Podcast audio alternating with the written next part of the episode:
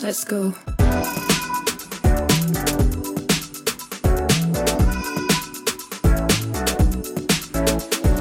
Welcome to Micromobility, a podcast exploring the disruptive potential of lightweight utility vehicles. Using the history of computing as a framework, we examine how these technologies will upend everything we thought we knew about the future of urban transport. The host of the show is Horace Dediu, founder of Asimco.com, and I'm his co-host, Oliver Bruce. Hey team, Oliver here. This week, Horace joins me to talk about his latest blog post about the new transport metric, a modicum of transport, or the MOT.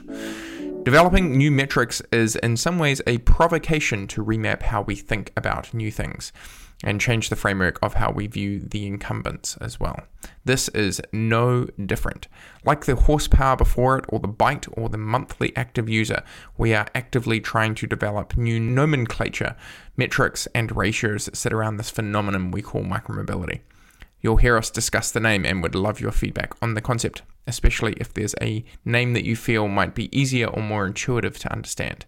In the meantime, thank you again for your dedicated listenership, and we really appreciate all the feedback that we do get. And with that, here is Horace. Let's go. Hello, and welcome back to Micromobility. We have with us today Horace. How are you today? I'm great. Thanks for having me back. Excellent. Hey, well, look, we left off this conversation last time talking about COP26 and where we had got to with the climate, or the potential climate impact of micromobility. And subsequently, you've written a blog post, A Modicum of Transport, the new measure of competition for mobility, which talked about new ways of thinking about measuring the impact of micromobility, which I thought was fascinating and really ties into a lot of the things that we've talked about on the show, but is, in my mind, a kind of step change in terms of the kind of work that we've done in the space, which is we're actually coming up with new metrics. So I thought maybe what we'd do is take the time on the show to kind of unpack that a little bit and talk through why you, well, one, what is it? And then we can get into why we've done this. Well, very simply, it's a new quantity of energy divided by the value it provides. So it's like, the simplest thing to kind of come close to it is like the MPG, or the miles per gallon metric, or in the case of European or other non-US territories, it's liters of fuel per kilometer, or hundreds of kilometer, or whatever it is you're using locally. The point being, you know, it's a measure of the cost of delivering a value. So that's it. It's just a new measure, but with one twist, and we'll get into why that twist is necessary. But the reason I came up with it is that we need to compare modes, and we need to compare the performance of new modes of micromobility. And when you're dealing with like comparing a scooter and a car, it's very difficult to use the old measure. The old measure being either MPG in terms of consumption or fuel, or horsepower or acceleration or other things which are cited when it comes to cars. Yeah, sure. We don't have a scooter reference in terms of its performance. We have maybe the size of the battery, but it doesn't really matter because, you know, we're just not expected to go far.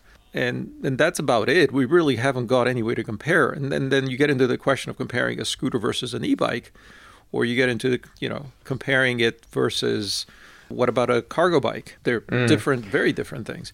So yeah, I mean, people do compare them by saying the scooter has, you know, 300 watts and this e-bike has 250 watts. No, but almost all e-bikes are limited to 250 watts, you know, if they're regulated. And so you get to these kind of, so what, you know, or if somebody tells you my bike is 500 watts, I mean, does it mean very much to the rider? Yeah, sure. Going back in time, though, this was exactly the same problem James Watt had when trying to introduce this thing called a steam engine. And at the time, you know, if you wanted to sell an engine to, let's say, the initial applications were stationary. So these were designed to power equipment or pumps. Typically, they were used in mining to keep the water out of the shaft, the mining shaft. And so you would use pumps. And then you may also have used draft horses for milling flour. You know, you drove a millstone or you maybe transported things with draft horses or oxen or something of that nature. So you didn't really need to measure, like, you know, ships weren't measured the same way, and land transport was a little different. And again, stationary machines were pulled by horses, occasionally by water or wind, but it was going to be reliable, that is always available. It had to be an animal.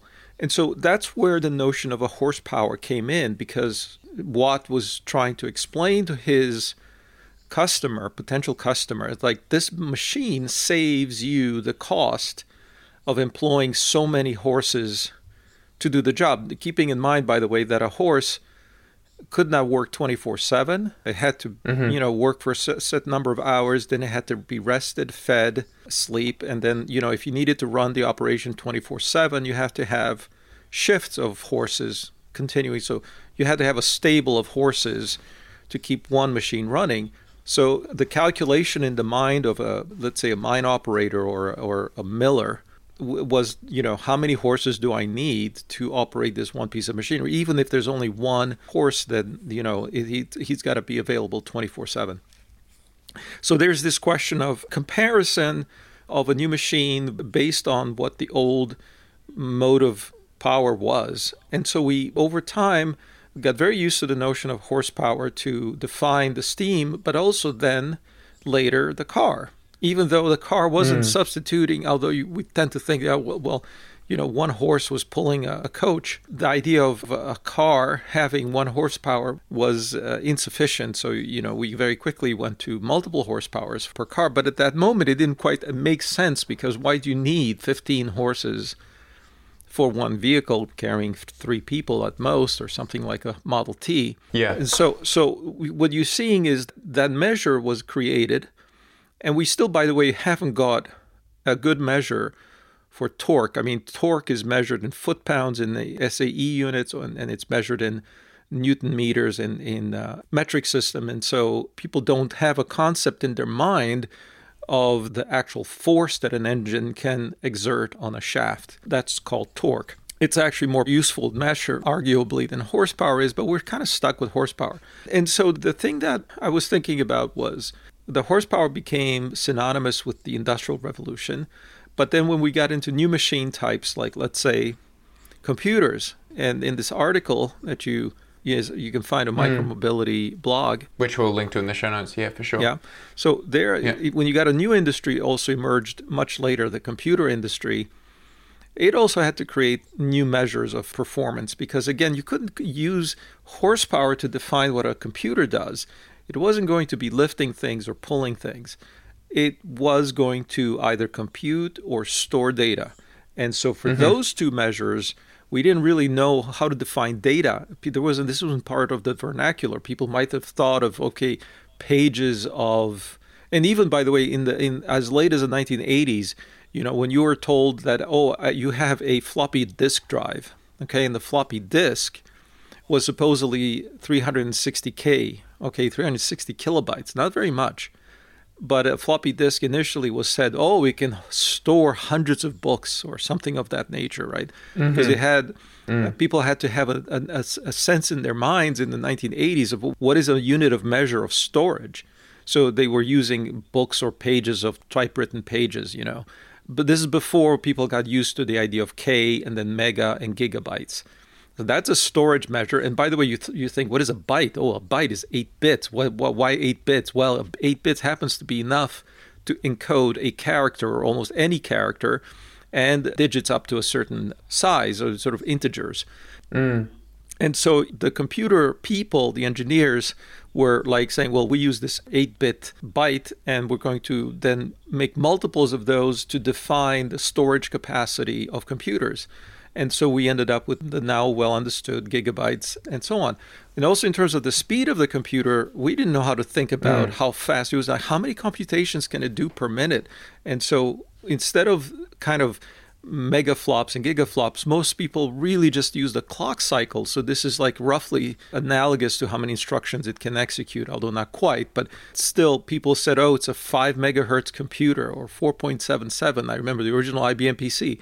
And now we kind of stopped in the mid-2000s when we got to about 2.5 hertz on a computer.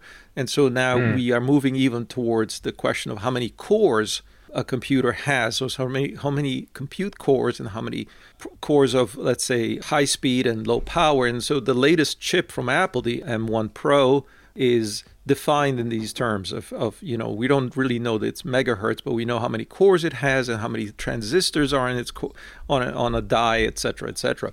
So there's a lot of this. You see each industry begins to redefine its measure of performance. And as it moves forward, it might actually move that performance measure to a new thing like power consumption. And you can see the last keynote from Apple gives you a little lecture on how to trade off computation from impact in power usage and therefore battery life. So you have, we've had this period of transition in compute. And then you look at the internet era and like people are not really that concerned in the web about how fast computers are, because what mattered more was, let's say, bandwidth, or then maybe it was about, you know, businesses measuring their performance in terms of how many users they had. And then you had millions active users. So what mattered was how many active users and daily users, you know, DAUs and MAUs and dwell times and all these other measures of performance of internet companies. So they weren't going around saying, well, we made so many billions in sales. Rather, they were measuring their performance in terms of how many users they had. Now, if you go to Web3, also known as crypto, you know, you have yet other measures in terms of, you know, either power, consumption, transaction costs, and fuel, and others. I think, yeah, it's things like TPS or, in the case of crypto loans and stuff like that, TPL. And also, yeah, maybe the cost in terms of gas, you know, like the cost to verify a transaction and so on.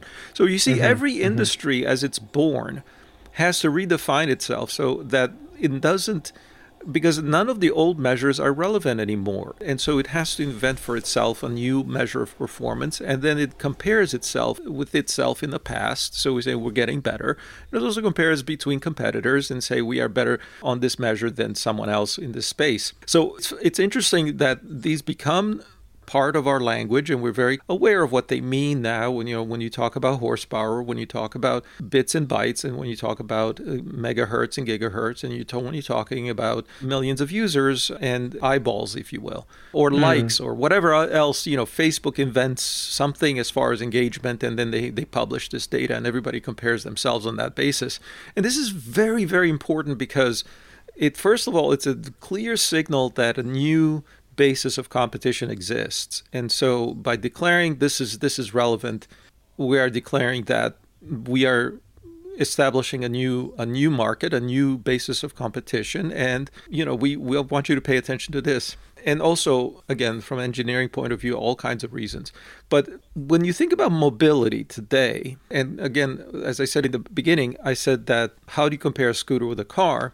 But how do you compare two different micromobility modes? Then the challenge is to come up with something as a unitary figure. So it's not just saying let's compare distance of travel, but let's compare a ratio of performance. So like X for given Y. So the ratio, as I said in the beginning, is energy divided by distance of travel. This is your typical measurement today of MPG, miles per gallon. It's actually inverted. It's gallons per mile in my new way of thinking. But it's more precise than that because we're not measuring gallons of fuel, which, you know, is convenient, but we're measuring kilowatt hours of output. And so the kilowatt hour is what batteries are usually define in terms of capacity. Well, I feel like in some ways this comes off the research that we had done. You know, we had that episode that we did probably like 3 episodes ago where you talked about batteries that carry themselves, batteries that we carry, and batteries that carry us. So the energy density of a battery, although may be high apparently from measuring the kilowatt hours, but it's very heavy at the same time. So, you know, you have a question of density per kilogram. But the thing I'm trying to capture, though, is that, let's say, how much energy expenditure of a certain stored value. Let's say you have available 100 kilowatt hours. You can ask, okay, how much can I get? And most people say there's a range available to you in a car, given the amount of storage you have of batteries power. But I'm adding a thing in the denominator, in other words, that you're dividing the kilowatt hour by, and that's the weight of the payload. And that's the big difference. So it's not just saying, okay, this much energy gets me this far, but this much energy gets this object, which may weigh so much. Now, initially, the way I thought about it was one person. So the way it used to be is kilowatt hours per passenger kilometer or passenger mile. This is where the way this is typically defined. But passenger is an arbitrary figure because different people weigh different things. And what if you're transporting goods rather than people? So instead of that, I said, let's use a weight measure or mass and use a kilogram times the distance as the denominator. And so you're saying effectively is how much energy do I need to transport an object, a certain weight, a certain distance? And that energy value, then I said, let's create a quantum of it, a unit of it that like 1 horsepower is exactly this much energy delivered over this much distance. So in this case, what I defined then is this unit, what I called a modicum of transport, an MOT, is... Mm-hmm. Initially was defined as 10 kilowatt hours divided by 100 kilograms times 1 kilometer, which means that in order to deliver 100 kilogram payload, which is roughly a person plus something, for 1 kilometer should take no more than 10 kilowatt hours. And the idea then became to reduce that to 0.1. And yeah, well, I was going to say, so 0.1 kilowatt hours per kilogram per kilometer effectively is saying you have to transport a 1 kilogram thing. Your vehicle should be appropriately sized for that thing that is 1 kilogram versus, for example, transporting someone who's 100 kgs and then transporting something that's a ton. I mean, that's the sense that I get around this, is that you'd only need 0.1 kilowatt hours to transport that 1 kilogram thing for 1 kilometer. And then if you think about it, you go, your vehicle is obviously you're not going to be able to do it with a car. You might not even be able to do it with a bike, but is there some even smaller vehicle? But I guess that's the point, right? When we think about it and why it's important is because micromobility allows us to have that flexibility in the vehicles. So the idea is that we can now compare the efficiency of different vehicles, but not just to transport themselves, which is what miles per gallon is, but rather dividing by the payload. If you have, so this comes into play with cars as well. If you have a car with 4 passengers in it, that MPG figure should be considered per passenger. And that's a lot more useful information because you're much more competitive as a car transporting 4 people, 5 people at a time. So a road trip in a car with full occupancy is going to be actually more efficient than flying those 5 people on a jet plane for typically, let's say, 500 kilometers or so.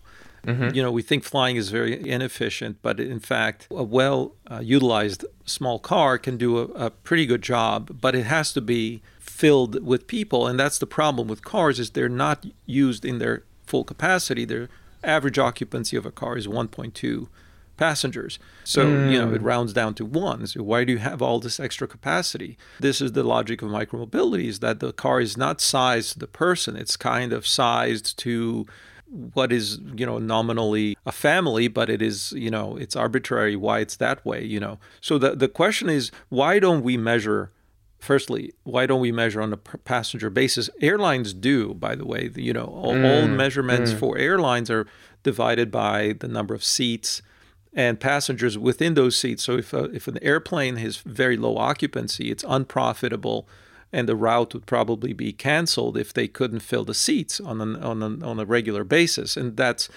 a very sensitive measure, is the occupancy measure for any public transport. It's true also for buses. It's true also for trains. You have to fill the seats. Otherwise, the system doesn't work. But we don't worry about filling the seats in cars. If we did, we would have a much more efficient system. But right now, cars are effectively single occupant.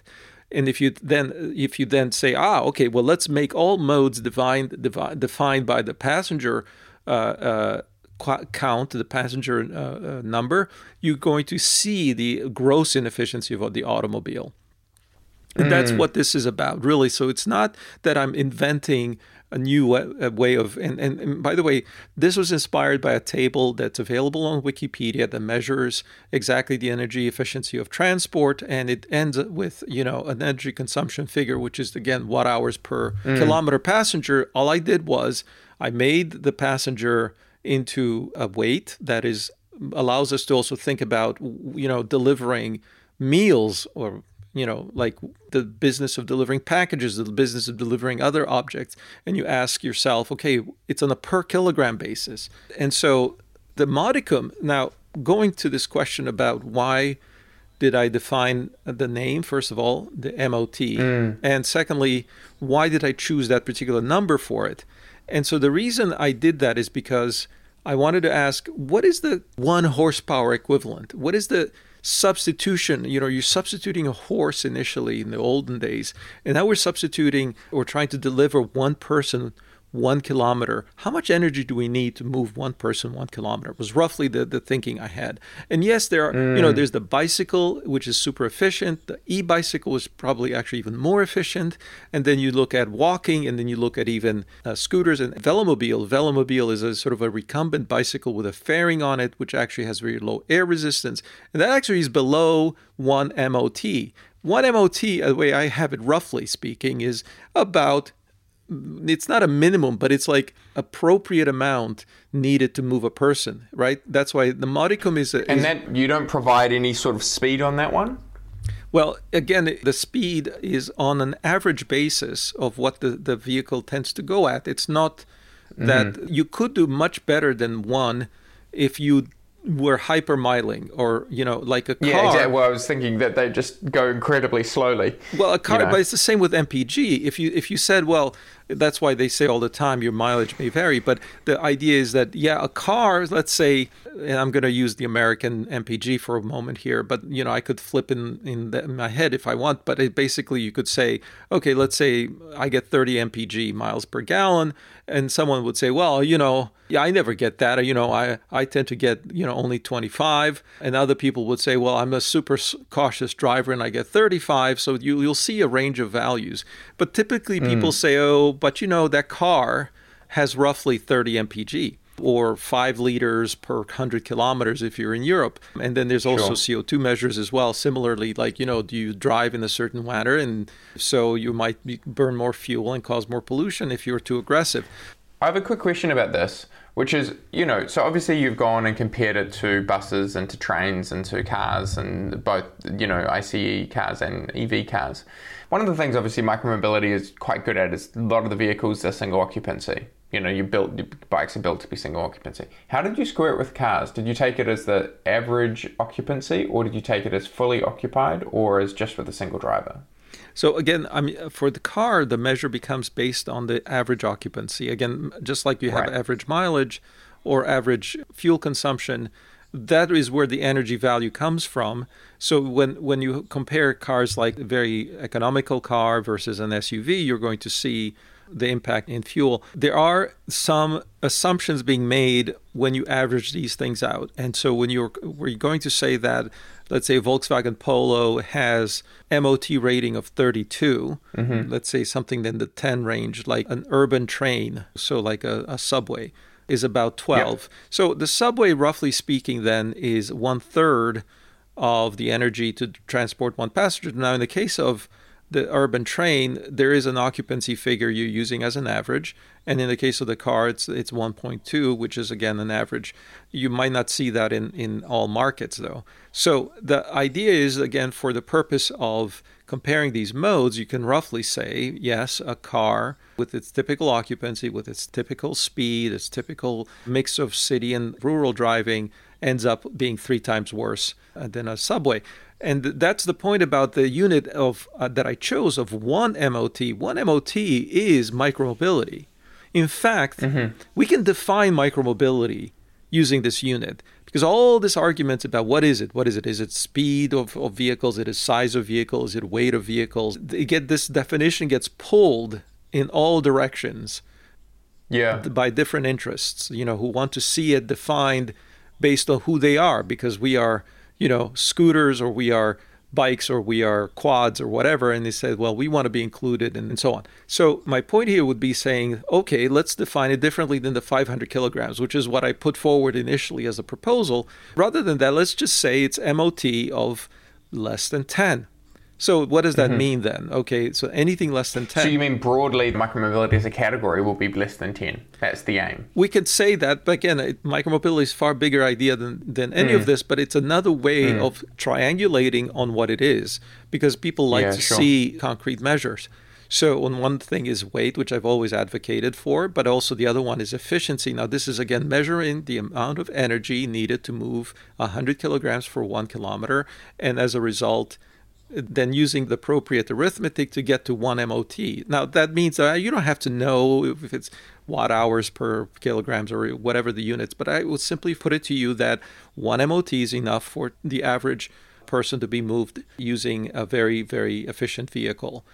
And if you go even more efficient, like I said, you can go to 0.5 MOT if you're using a Velomobile, but it's not a very common form factor.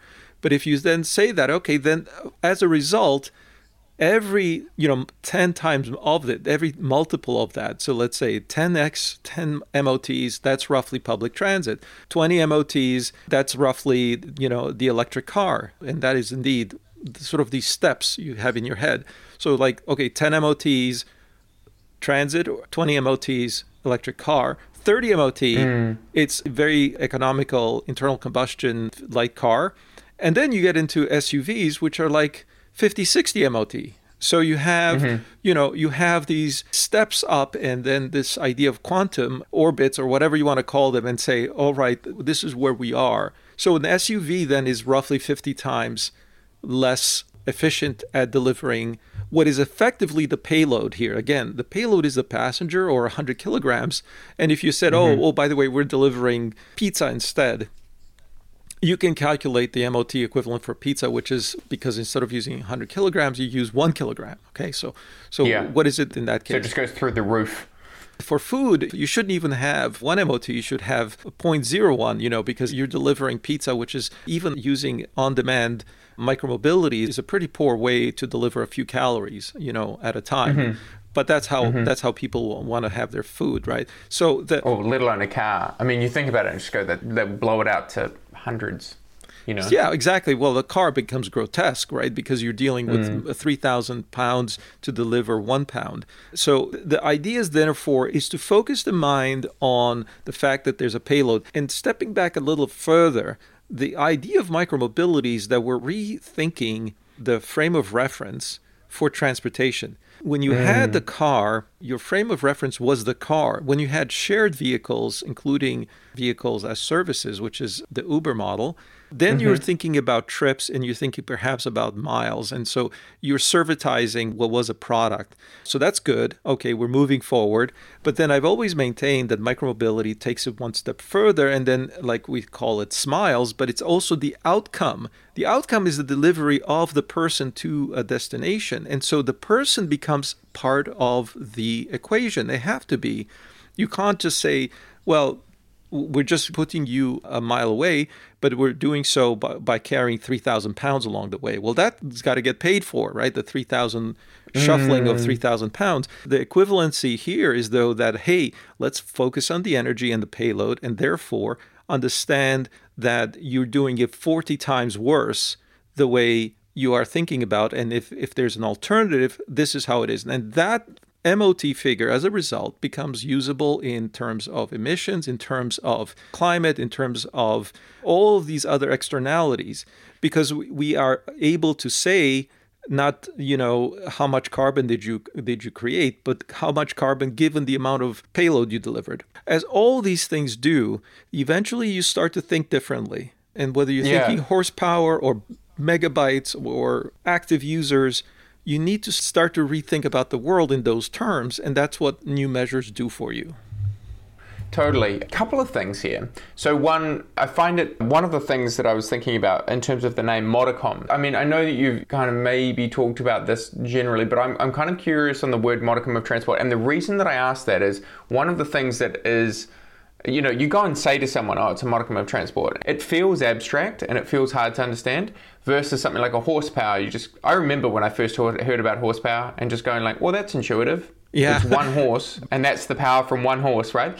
And so how do we think about that? And maybe there's another. Maybe this is a question for our listeners. And it could be. We're open to suggestions here. So I chose the word modicum because it means a small quantity of something desirable, and the small quantity it's undefined to how small it is, and we are assuming it's desirable. But basically, I didn't use the word minimum of mobility, the micro of mobility or something like that. What I was thinking of is like a micromobility mile. It's the unit to transport, like a kilometer. But then, to my defense, I would say that a bit and a byte are very abstract. I have to say that a byte is relevant because it roughly encodes one character. Of course, the choice of 8 bits is a little bit arbitrary. You could do the entire alphabet with fewer than 8 bits. But generally, the idea was that, computer engineers kind of settled on 8 as what I would call a modicum of storage, right? What is the quantity of storage that we feel that is sufficiently useful for doing some work? And in the case of computing, it was like, okay, that work involves storing a character or a small, a number up to a certain value.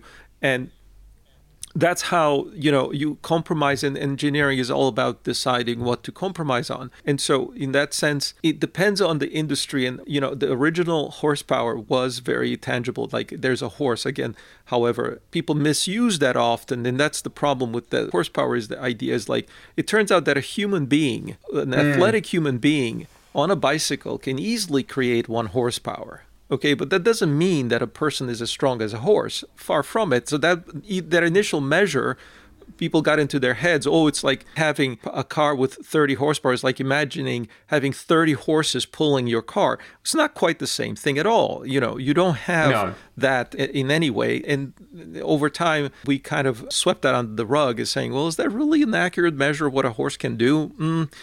Okay, let's just go with that word. So in some ways, I could argue against the horsepower as a modicum of power. And I could argue that the byte, which is a funny byte with a Y, why did they pick byte? It's funny, isn't it, that they made up a word.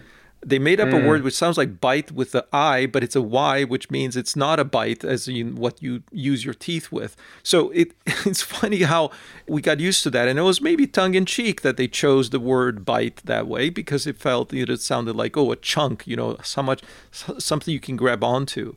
I'll give you another example from astronomy. There's something about measuring interstellar distances, and you have things like astronomical unit, or you have a parsec. A parsec is, I could be wrong about this, it's like the mean distance between the Earth and the Sun. So you might measure things in, we use this metaphorical body measurements, like the original yard was the distance from the king's nose to the first joint of their middle finger.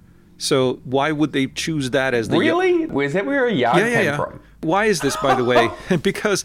I must say, I do find the kind of imperial measurement systems completely and utterly bananas. Yeah, like I don't know. How many yards are in a kilometer or in a mile? So but I don't know. But I'll tell you why this biological measurements of body parts, the reason, and the foot is the same way. It was roughly, the length of a person's foot with a shoe on, I presume. But it's like, the reason was because yards were used to measure cloth. So the way a tailor would measure, you want 3 yards of cloth, he would literally take a piece of cloth and then hold it up to his nose and then stretch his arm out and then say, there's 1, and then he'll pick up another fold, and then here's 2, and here's 3, and then he'll cut it there and say, here's your 3 yards. But the problem was that every tailor's arm was a different length. So they decided that, we're going to use the king's arm as the official definition of a yard. And so that's how that measure came along. Now, historically, every empire had a different, slightly different foot, slightly different mile, and the historians have struggled. I can only think of the diminutive French rulers with their, short arms and things like that. But it's you can see, Don't buy your fabric from France, boys. Yeah, and historians are trying to figure these out all the time. It's like, what were the architects using as a basic rule for measuring things? Because they also didn't know what pi was in ancient times, and they were using ratios like 22/7. I brought up the astronomical unit because when you think about it, why should we measure the universe as the distance between our planet and our sun? Why? Well, because we're in the middle of it, right? So we're just as bad as the king using the king's body measurements. But it's like, in this case, I am using an approximation of a human in the sense of saying 100 kilograms. Now, the average human doesn't weigh 100 kilograms. They probably weigh something closer to 70, but I assume that they have stuff with them. And maybe, you know, just to round it out to a nice number, and that gets us to this figure of one MOT, a one MOT. By the way, the plural, I chose a Z as the plural MOTs. Again, completely randomly, or someone suggested it to me, a physicist I know. You know, he said it's kind of cool. I passed this by real physicists, by the way, and you know, they said, well, lots of people know that this is the way you measure efficiency of transport. Of course, it's going to be kilowatts divided by person distances. But what he liked is like, okay, so you put the units in front of it, the actual numbers, saying that roughly this is enough for one person. Okay, then that makes it something that gives it kind of a usable yardstick. It's a yardstick after all, right? So that's why, but I'm promoting it for the purpose of micromobility because it dovetails nicely. It's as if I measured the world of transportation using micromobility. I say the absolute unit that we should measure all mobility with is the amount of energy it takes for micromobility to deliver one person, because then everything becomes a multiple of micromobility. So how many and this times is why worse? I love it. I think it's great. I do think we need to work on the name, but that's fine. The one thing, so I want to go back to one point that you made about why was the yard a yard, and it all came back to every tailor's arm was different. And so we went back to the king. And so when you think about it and you go, well, the development of all of these things, like it's the same with, I imagine that we now have standardization, and that's what the Society of Automotive Engineers, they became the source and the keepers of power around that particular metric, and then subsequently we go on and regulate a whole bunch of stuff based on their definitions. So who is the body that in theory would adopt a MOTS and say, we're going to start measuring things around MOTSs? Well, certainly the Society of Automotive Engineers, which is an American institution, but there is a European equivalent and probably a Japanese equivalent and Chinese equivalent. There are these sort of standards bodies that debate definitions. And I think the SAE also standardized what the horsepower is, because, by the way, that too sort of varied over time. But in my case, I've already chosen SI units. So everything is defined in terms of, so there isn't a question mark as what is a passenger. I simply say it's 100 kilos. And we know what a watt is. We know. By the way, this is getting a little bit in the weeds. But if you take these units that I came up with, this is like watt hours divided by kilograms and kilometers. If you actually cancel out these things, because you can break them down into further, well, not the kilometer, there's base units, but the watt can be broken down further. And then there's time in terms of hours, there's distances and weights. You actually divide them and it comes down to meters per second, which is a bit of a weird measurement because that's acceleration. So it's translatable to something that is completely unrelated. So like, for example, on Earth, an object being dropped accelerates towards the ground at the rate of 9.8 meters per second, which is this constant that we learned early on in physics that is how we measure the gravitational force of the Earth, because it accelerates objects at that speed. Well, again, a MOT happens to be about a third of that number. But it's a completely irrelevant argument, and I thought it was simply amusing to do so. You can, by the way, also calculate miles per gallon to be 1/area. These are a bit pedantic and uninteresting, and feel free to ignore that information, but it is something that I'm aware of as kind of a quirk. But it doesn't make doesn't make a difference in terms of conceptualizing this. But it does point out that this is in many ways an abstraction. It is a completely made up number that divides things that normally are not related to one another. So energy, weight, and distance happen to be units of measure, but I put them together, give them a number in front, which is the 0.1, and say that represents a MOT. So MOT is these particular ratios of units plus this particular quantum of those units, and that gives us a yardstick. And that's all it is. It's a yardstick, but it's the right yardstick, in my opinion, to measure what it really costs and what we're really getting for it. That's why it hasn't been, and this is why it's of transport, not of micro. It's all transport can be reduced to this very basic question of what does it cost to deliver the desired outcome, which is moving something a certain distance. So it's almost like once you step back and say, well, it should have been around for a while. And the reason we don't have it actually is probably entirely accidental because we got used to using other things.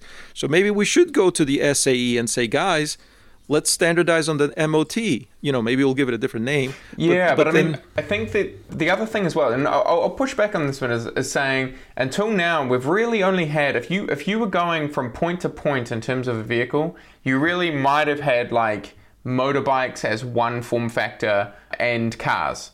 You know, like to go and compare something as a train to, you know, different types of vehicles. I also think as well, specifically, we've only ever really had ICE cars. And we're only now starting to go, okay, with an EV, how do we start comparing an ICE car to an EV car? Great point. Because it's still like, you don't even do that these days. Like I remember, I mean, I've got a Tesla and they don't tell you how many horsepower it has. No, it's not that relevant. But also the MPG figure, which we're still using to sort of measure efficiency of cars, begins to be less and less relevant. So the US uses something called EMPG, which is equivalent MPG. Yes. So they convert kilowatt hours into some like how much gasoline is that equivalent to? You know, it's completely ridiculous. But you still are not measuring, okay, so I'm doing it so that I can compare maybe the efficiency of my electric car to a gasoline equivalent. But really what matters is how much energy does it take to move the person that's in it? Isn't that what really matters, not to how much it costs to move the whole vehicle? And when we go around saying, well, we're burning all this gasoline to move the car, that is a car-centric view of the cost and the benefit equation, right? The cost to move a car is what we're asking when we talk about MPG. And whether the car is one or five people is irrelevant. In fact, the MPG usually doesn't change that much if you fill it with people because the weight of the people is so much lower than the weight of the car. So your MPG doesn't even change all that much if you fully utilize it. So the problem is that we've been saddled with an inappropriate measure of efficiency on transport simply because of legacy and accidents of history. We have to think more like now we are in not just an electric world, which with gallons don't make sense anymore, but also when a mode of multiple form factors, potentially hundreds of them. And so how do we deal with the comparison now? How do I deal with measuring whether my scooter is better than your e-bike or your cargo bike is better than that bus? You know, moving children. Interestingly, I have a feeling this is exactly where the world we're going to get into when we start talking about crypto in depth. When you start realizing that we've had fiat money as a way to compare different economies and different currencies until now. Absolutely, Web3. But I think what we're going to see is just a proliferation of different stores or different creations of value and means of exchange. And this is exactly the struggle. This is exactly the struggle the industry of crypto has. It's like it cannot explain itself to the world because all it has is the old measure of fiat currencies. So even the Bitcoin, some wise guys out there would say, well, you know, you should be measuring the other ways, like how many of your paper money are equivalent to unfungible token, or my hard currency is actually the crypto and your funny money is the stuff that needs to explain itself to me. So it's not the other way, like, you know, how many dollars per Bitcoin. It's rather, it could be millions, it could be infinite, because you can make as many as you want of them. Yes. That's what they say now. But the industry has to explain itself to everyone else and has to say, I'm not even going to measure myself in terms of your arbitrary paper money. You know, there's 21 million Bitcoin and that's the end of it. So now I'm sort of playing as not the devil's advocate, but sort of advocating for that particular argument but it needs more. It needs much more nuance in terms of explaining itself. So what I'm trying to do with the MOT is to try to define the value of micromobility, but also to say that actually all mobility should be seen through this. That's the key. Yes. Oh, no, I 100% get it, and I love it. And I also think as well that this pairs really well with Olaf Sacker's TCC, so the throughput construction cost. So effectively, one, we can look at the actual unit, but then you go and pair that to infrastructure, and you say, great, so when we go and develop infrastructure and we're thinking about throughput, we need to be able to put a certain number of vehicles through or passengers through a particular piece of infrastructure within a particular time frame, and what's the cost of constructing that? And then what is that ratio? And so his point is micromobility and specifically bike lanes are like the most open-close case for investment ever because they allowed for a huge amount of throughput on a per kilometer basis. Yeah, because that's another problem, right? That roadways and other infrastructures are not measured correctly either because you don't think about the amount of people. Like the famous, I don't know if I probably said this before, but to me, the thing that smacked me in the face was that when Brooklyn Bridge in New York, which I knew well because I used to live nearby the Brooklyn Bridge and I could see it out my window. So I was very fond of the Brooklyn Bridge. I went over it many times on foot and on bicycle and using a car. It never occurred to me that it used to be used for public transit as well. So there was an elevated tram line or the equivalent of the subway running on it. And that was true up until 1948. Because the Manhattan Bridge had been already built many years earlier, and then that was dedicated to transporting the trains. So trains either go underground under the East River or they go over the Manhattan Bridge. So the Brooklyn Bridge got turned over 100% to cars and maybe a few pedestrians at the time. But this all happened in 1948. But as a result, the amount of people who were actually being transported across the bridge collapsed. And this was something that I wasn't aware of, but it used to be that because of the high traffic of trams. Again, it was built, by the way, way before the car was built. This was built in the 1880s, I think, or even earlier. I forget, 60s or 70s even. It was very early on. And that was used primarily by pedestrians, maybe, and then later by these trains. And it was the only link between these two, Brooklyn and Manhattan. And it was extremely busy.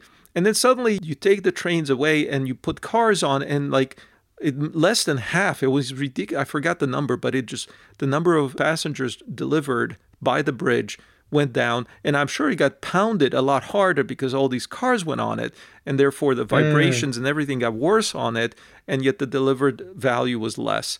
This is one of the things that, again, transport engineers are probably aware of. But like we've built cars into the equation. And you know, you stand at a stoplight, do this any day, stand at a stoplight or sit in your car and you ask yourself, well, every time there's a change in the light, how many vehicles go through? And it's like, oh, okay, so we maybe got 20, 30 vehicles or maybe even 100 vehicles through. That's very rare, by the way. But that means that's only like 100 people went through. And if that was the equivalent with, that's like one bus or two buses. Oh, yeah, for sure. And you're, space allocation. You're waiting minutes and minutes. When you think about it. And so the people are frustrated who are waiting for the light to switch on their side and how many cycles you have to wait to get through that light at rush hour. And it's so frustrating, but you just realize how low the throughput is on such a system based on cars. So it's one of those things that we're not measuring correctly either, because mostly people say, well, how many lanes is the width of the street or the freeway and how many dollars does it cost? And we somehow think that that's better. The one thing that cars and roadways do permit is that they're sort of on 24/7 and they're continuous, but they get bunched up and then consumption is not continuous. It's very peaky at different times of the day, and that's why you get traffic jams. Anyway, but the point is, yes, it's about metrics. It's about deciding, and metrics force you to think. They force you to also see things. It's like putting on a set of glasses and you see the world differently. That's why I advocate for, I think we should take the leadership position and say, we are going to define all transport with this measure because it encompasses not just gallons and miles, but it also encompasses the weight of the payload, which is the most important thing of all. It's what did you get for that cost? Yes. And that's what I'm trying to do. Fantastic. Well, thank you, Horace. I love this episode. This was great. I love it when you come up with these particular new frameworks. It, again, gives you, as you say, a new lens on seeing the world. And it's certainly been something that I've thought about a lot and never been able to quite articulate. So I love that I now have something. And again, folks, would love to hear from you on Twitter if you're listening to this and just let us know what you think of this, but also if you have any other names for it. Horace and I know Horace would be very open to hearing alternatives. Let's take it there and looking forward to hearing from everybody. Cheers, Horace. Thank you.